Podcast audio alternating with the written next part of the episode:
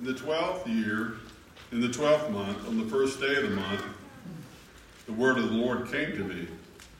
Son of man, raise a lamentation over Pharaoh, king of Egypt, and say to him, You consider yourself a lion of the nations, but you are like a dragon in the seas. You burst forth in your rivers, trouble the waters with your feet, and foul their rivers. Thus says the Lord God, I will throw my net over you with a host of many peoples, and they will haul you up in my dragnet. And I will cast you on the ground on the open field. I will fling you, and will cause all the birds of the heavens to settle on you. And I will gorge the beasts of the whole earth with you. And I will strew your flesh upon the mountains and fill the valleys with your carcass. I will drench the land even to the mountains with your flowing blood, and the ravines will be full of you. When I blot you out, I will cover the heavens and make their stars dark. I will cover the sun with a cloud, and the moon shall not give its light. And all the bright lights of heaven will I make dark over you, and put darkness on your land, declares the Lord God. I will trouble the hearts of many peoples when I bring your destruction among the nations into the countries that have not known. I will make many peoples appalled at you, and the hair of their king shall bristle with horror because of you. When I brandish my sword before them, they shall tremble every moment, every one for his own life, on the day of your downfall. For thus says the Lord God the sword of the king of Babylon will come upon you. I will cause your multitude to fall by the swords of the mighty ones, all of them most ruthless of nations. They shall bring to ruin the pride of Egypt, and all its multitude shall perish. I will destroy all its beasts from beside many waters, and no foot of man shall trouble them any more, nor shall the hoofs of beasts trouble them. Then I will make their waters clear and cause their rivers to run like oil, declares the Lord God. When I make the land of Egypt desolate, and when the land is desolate, all that fills it, when I strike down all who dwell in it, then they will know that I am the Lord. This is a lamentation that shall be chanted. The daughters of the nation shall chant it. Over Egypt and over all her multitude shall they chant it, declares the Lord God. In the twelfth year, in the twelfth month, on the fifteenth day in the month, the word of the Lord came to me. Son of man, wail over the multitude of Egypt and send them down, her and her and the daughters of majestic nations, to the world below, to those who've gone down to the pit. Whom do you surpass in beauty? Go down and be laid waste with the uncircumcised. They shall fall amid those who are slain by the sword. Egypt is delivered to the sword. Drag her away, and all her multitudes. The mighty chiefs shall speak of them with their helpers out of the midst of Sheol. They have come down, they lie still, the uncircumcised slain by the sword. Assyria is there and all her company, its graves all around it, all of them slain, fallen by the sword, whose graves are set in the uttermost parts of the pit, and company is all around her grave. All of them slain, fallen by the sword, who spread terror in the land of the living. Elam is there, and all her multitude around her grave, all of them slain, fallen by the sword, who went down uncircumcised into the world below, who spread their terror in the land of the living, and they bear their shame with those who go down to the pit. They have made her a bed among the slain with all her multitude, her graves all around it, all of them uncircumcised, slain by the sword, for terror of them was spread in the land of the living, and they bear their shame with those who go down to the pit, they are placed among the slain. Meshech Tubal is there, and all her multitude, her graves all around it, all of them uncircumcised, slain by the sword, for they spread their terror in the land of the living. And they do not lie with the mighty, the fallen from among the uncircumcised who went down to Sheol with their weapons of war, whose swords were laid under their heads, and whose iniquities are upon their bones, for the terror of the mighty who was in the land of the living. But as for you, you shall be broken and lie among the uncircumcised with those who are slain by the sword. Edom is there, her kings and her princes, who for all their might are laid with those who were killed by the sword. they lie with the uncircumcised, with those who go down to the pit. The princes of the north are there, all of them, and all the Sidonians who have gone down in shame with the slain. For all the terror that they cause by their might, they lie uncircumcised with those who are slain by the sword, and bear their shame with those who go down to the pit. When Pharaoh sees them, he will be comforted for all his multitude. Pharaoh and all his army, slain by the sword, declares the Lord God. For I spread terror in the land of the living, and he shall be laid to rest among the uncircumcised. With those who are slain by the sword, Pharaoh and all his multitude, declares the Lord God. Father, bless to our understanding this reading of your infallible, inerrant word. We ask in Jesus' name. Amen.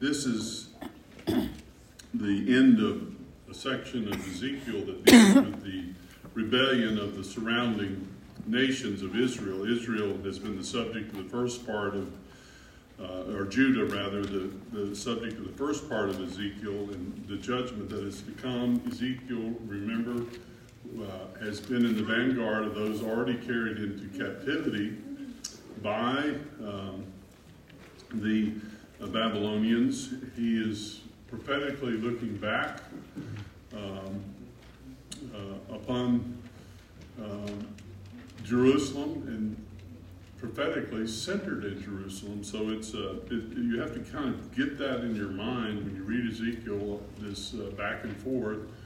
He is in, in um, spiritually. He is in in in Jerusalem, looking at the situation from the perspective of the Babylonian captivity. It is. Um, it is. Uh, this, this long section of dealing with the rebellion of the nations, in addition to Israel, not, only is Judah um, judged, but the nations who participated in her judgment are judged.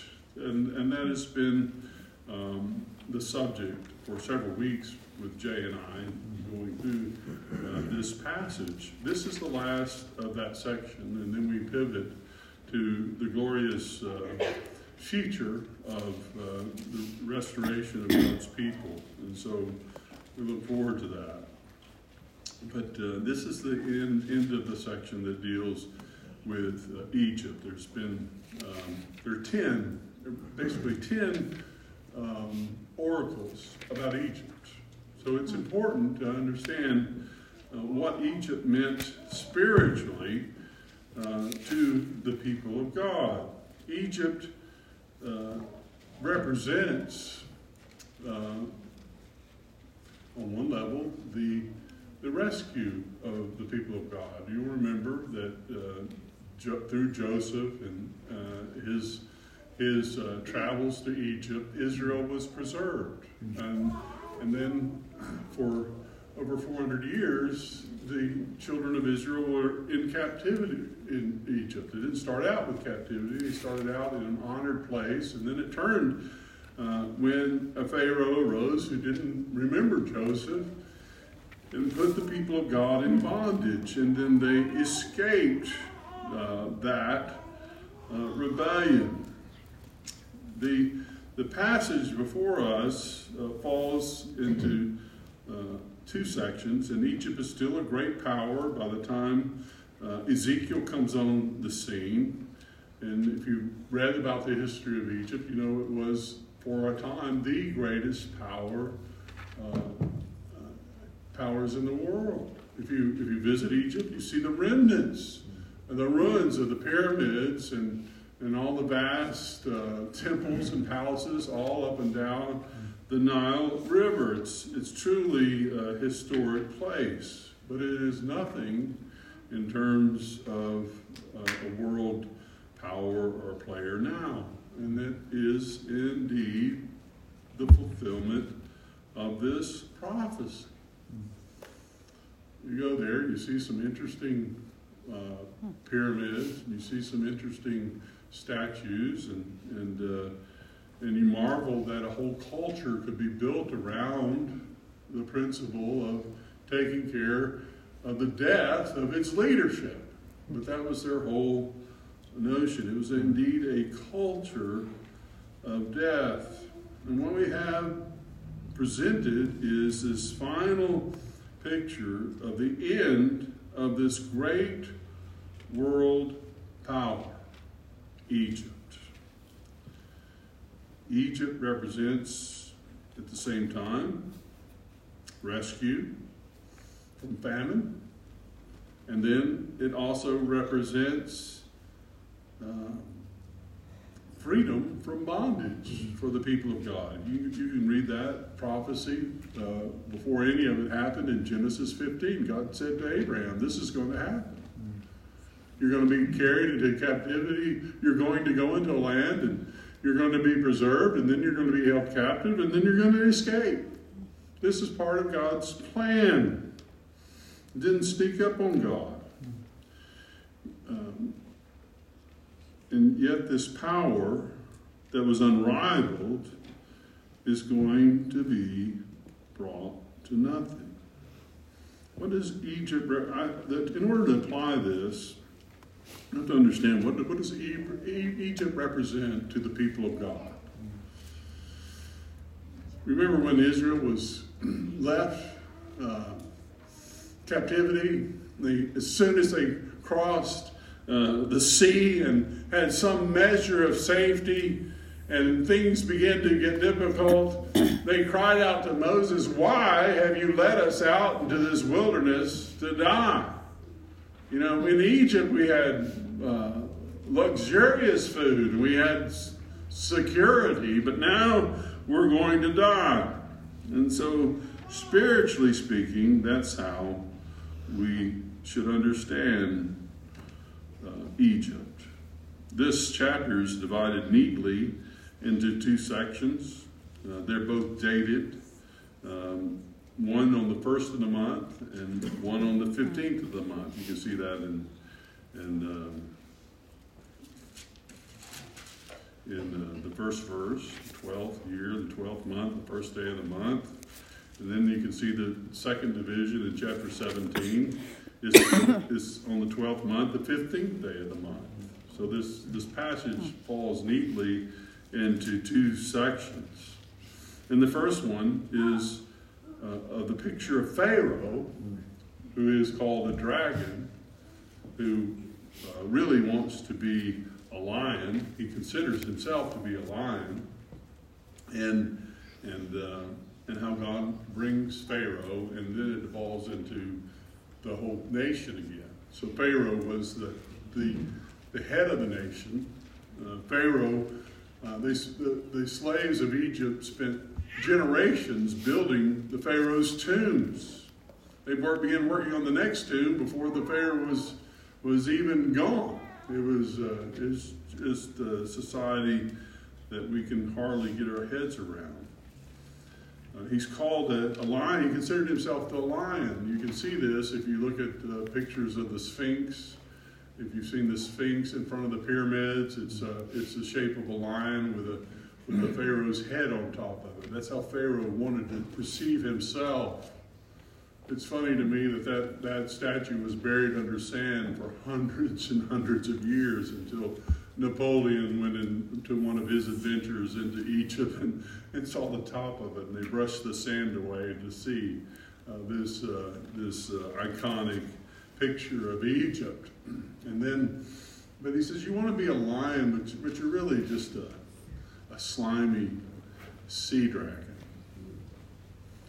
In fact, your, your power is not so great, Pharaoh, because I'm going to drag you out with a net and I'm going to throw you on the ground and you're going to die. Your carcass is going to rot and the birds are going to eat you. How's that for a noble hmm. ending to a great dynasty? This is the power of God. Who the people of God in every generation Egypt represents this world. Egypt represents comfort. Mm-hmm. It represents escape. It represents refuge. But God has a plan to bring that to an end. And the plan is the same Babylon that will conquer Judah and overrun Judah. And the, and the, the foolish inhabitants of Jerusalem, rather than looking to the Lord, look to Egypt. they looked to make a, a uh, alliance with Egypt. And God is telling the people that your alliance will fail. This is what I'm going to do to Pharaoh and Egypt. The same conquering nation of Babylon will overrun Egypt.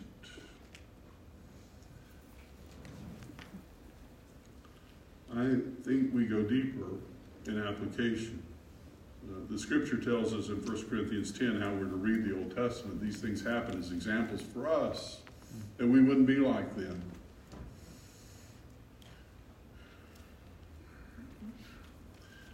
We look so often for comfort in this world. That's what Egypt represents. It represents the world system that is against God, that is against his people. Satan is described in 1 Peter 5 8 as a roaring lion who roams the earth seeking someone to devour. In the book of Revelation, he is described as the great dragon that goes down to the pit. And I don't, it, it, we should read these things together to understand them together, to understand spiritually what is happening in this world. Egypt presents the promise of ease and comfort and escape.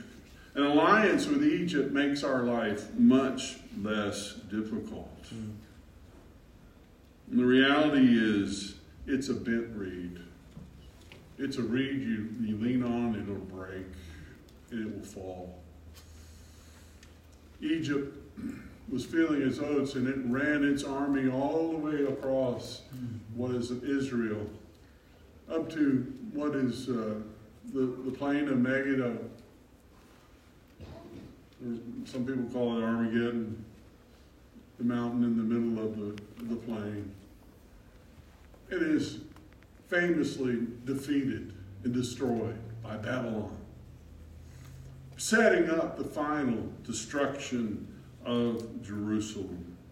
That is certainly in view here.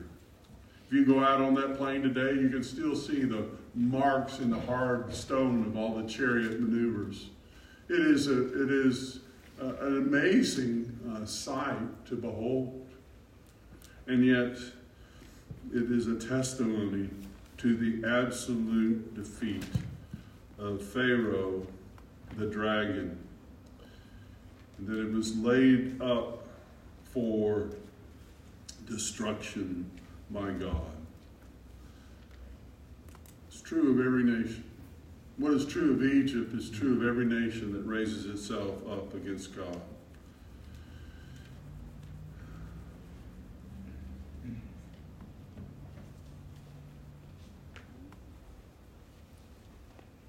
In the book of Revelation, chapter 11, verse 8, there are two witnesses that testified uh, in Jerusalem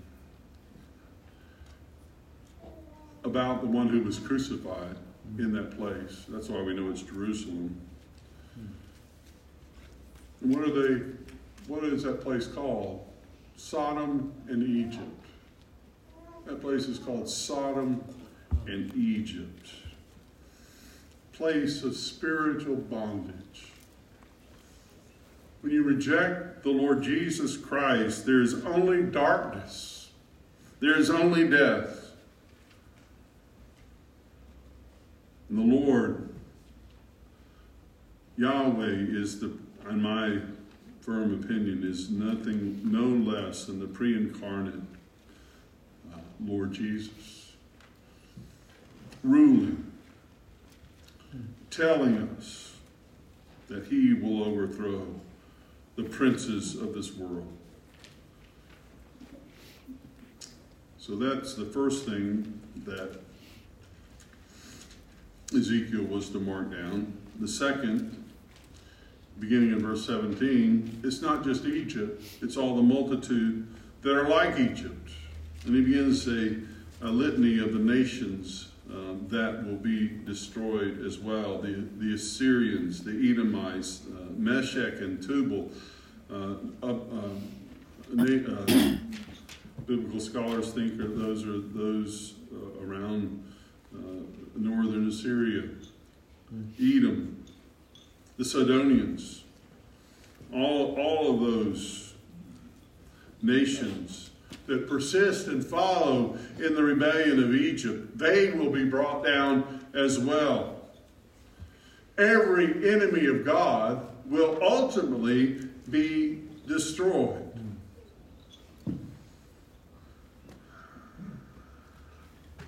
We, we live in a time of great turmoil. And people of the book, we're, we're often troubled by what's happening in the we, we should not be tr- we should not be troubled because our confidence is in the sovereign Lord. Nor should we be surprised. Our only surprise should be that things are not worse than they are.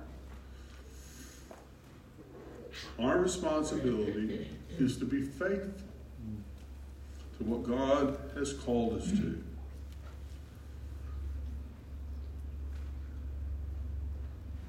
If you're a student of history, you know this. The, God, the history of the world is God raising up one nation, one empire, as Jason wonderfully expounded last week, one empire after another, to get grow big and large, to be cast aside forever in the dustbin of his history. And not only to be cast aside here, they go down to the pit, they go down to Sheol, the place of the dead. And I, I, I believe representation, especially if you read uh, the, the, about the uh, eternal pit in the book of Revelation, the language is the same. The language is the same.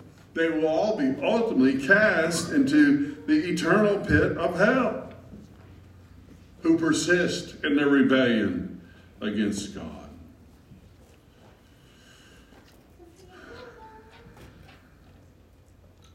We, we care about nations. The Great Commission tells us that we are to go into all the world and make disciples of the nations. We go and offer the gospel. We make disciples by baptizing and teaching them everything that God has commanded. And many of those nations are, are turning to the Lord. In those nations, even today, that are our, our traditional enemies of, of the United States, we see incredible revivals taking place. At the same time, we see incredible persecution. We should always be praying for the church in those places. I think of Iran right now, where so many are turning to faith and then so many are being put to death at the same time. The same in China, and same in North Korea, and same in sub Saharan Africa. The nations that seek to control and dominate its people, and this is ever more true in our own nation, want us to turn from the Lord and turn to them because they want to be God. Such is the nature of political power too often. We are so blessed to have enshrined in our Constitution the First Amendment. But our, our duty and responsibility to work to worship the Lord doesn't come from the First Amendment. As much as I love our Constitution, I love our rights, our duty and our responsibility to worship the Lord comes from His command. Our brothers and sisters in these places, they risk their life to come to worship like you're coming. In Pakistan, you don't know when you go to worship if someone's going to roll a grenade into your worship service. I've met and talked to those people, with Dow personally, where he did.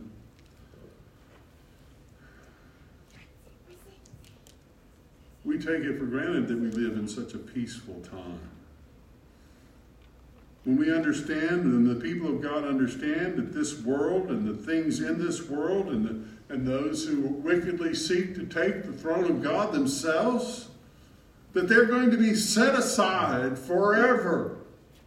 And the Lord Jesus Christ alone is going to be exalted. And in his name, every knee will bow and every knee will confess that he is Lord to the glory of God the Father.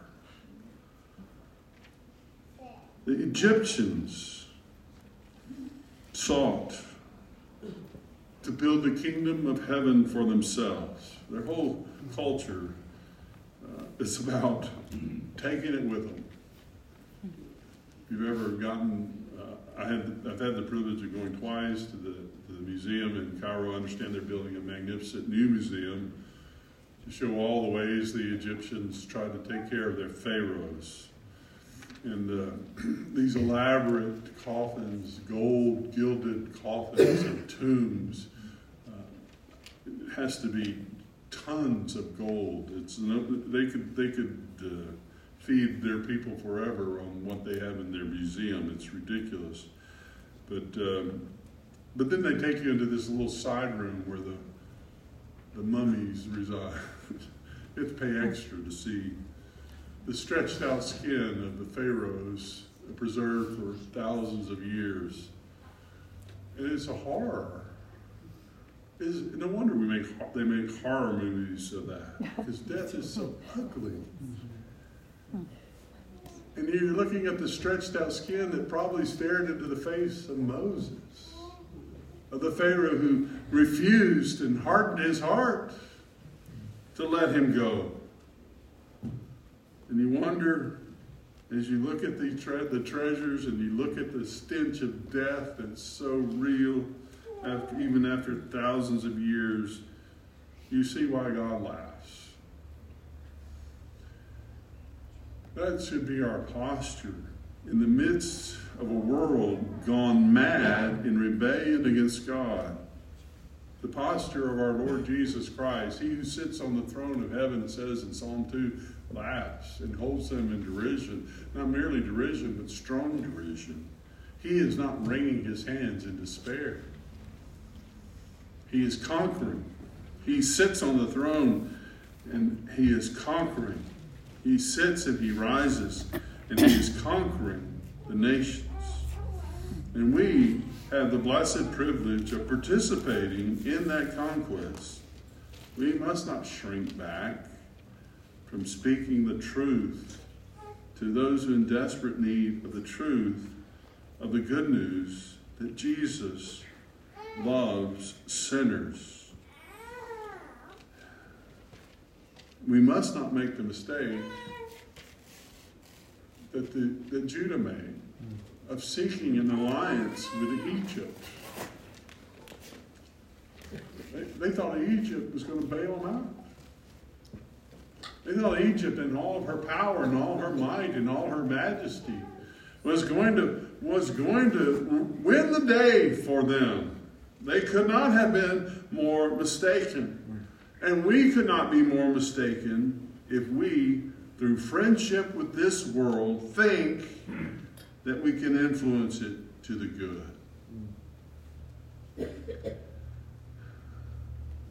We must speak the truth in love to those who are lost. We must turn away from our own comfort and our own pleasure and our own desires.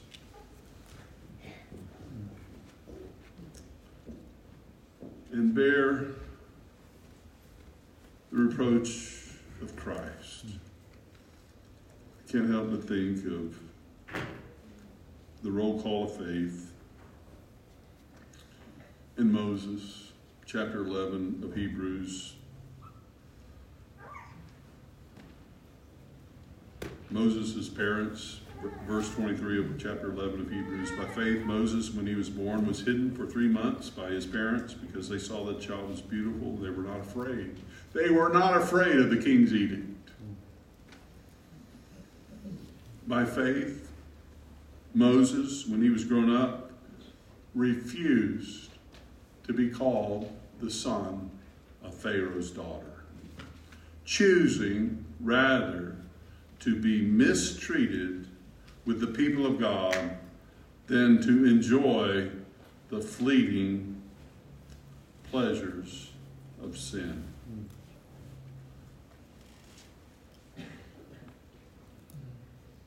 He considered the reproach of Christ. This is Moses. He considered the reproach of Christ greater wealth than the treasures of Egypt, for he was looking to the reward.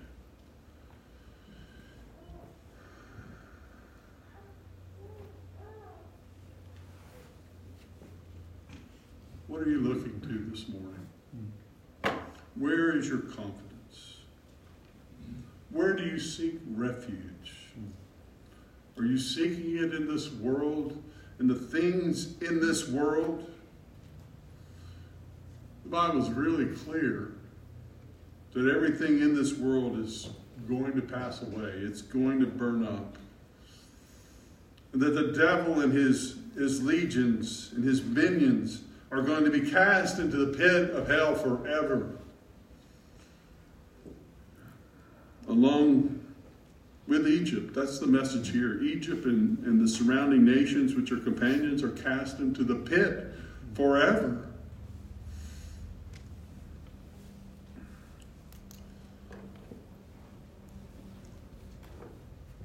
The passage before us is a call that yes, we live in a fallen world, but our call in that fallen world is to bear the shame and the reproach of Christ, which redounds, which will redound to our ultimate glory. Where is your trust? Where is your confidence today? If it is anything else than Christ, I urge you to repent, to believe the blessed message of the gospel. Let us pray. Father, thank you for your word that spoke so clearly to uh, Judah through Ezekiel of old and speaks so clearly to us. May we take this message to heart to forsake this world and the things in this world for the sake of the glory of Jesus Christ. For we pray in his name. Amen. Amen.